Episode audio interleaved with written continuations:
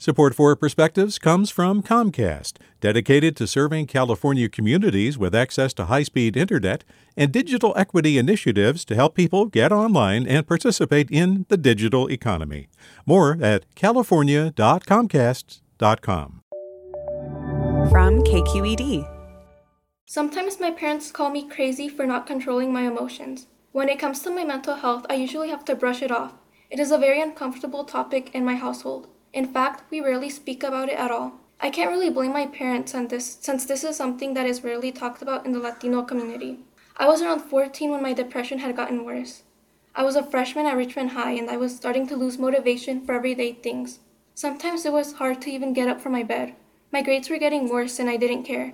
I eventually fell into unhealthy habits such as self harm. I couldn't tell my family since I knew they would just be uncomfortable and brush this off. Or they would tell me to just start acting happy as if my emotions were an off and on switch. My depression was a terrifying topic in my home. One thing that did help me during my dark time was reading. I would read books from school and I started reading comics on my phone. This soon inspired me to start writing stories of my own, and I slowly began to pick up on my old hobbies like sketching and drawing. I started to focus on those things since they made me really happy, and over time I got better. It has always been deeply rooted in our culture to never speak about our feelings or our mental struggles. We always have to seem tough, and expressing emotions will make you seem weak.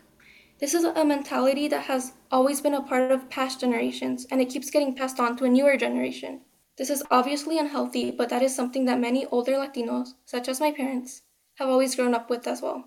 I'm pretty sure that I'm not the only person that has had to deal with this.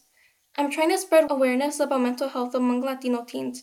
I want this topic to be talked about more in my own community. I want other Latinos to stop denying it and instead speak up more so others can find closure and seek help. Something that I learned is not everyone can find things that can make their mental health better. I found comfort in writing random stories and sketching. While that did help me get better, everyone heals differently. Something that we should normalize in the Latino community is finding and seeking help in things such as therapy. We have mental health issues too, and we need more help, no matter how much those in this community want to deny it.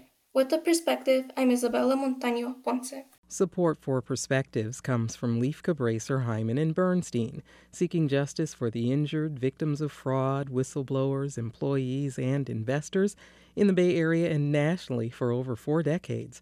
Online at lchb.com. Support for Perspectives comes from Comcast, dedicated to serving California communities with access to high speed internet and digital equity initiatives to help people get online and participate in the digital economy.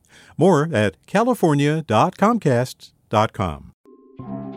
A young correctional officer. He said it was the most dangerous prison in California. Forced to make a choice fulfill his oath or back his fellow officers. Recognize the badge of my office. I'm Sukey Lewis. From KQED Podcasts comes On Our Watch Season 2 New Folsom. A story about who gets hurt when the system that promises to keep us safe is bent on protecting itself. Find it wherever you listen to podcasts.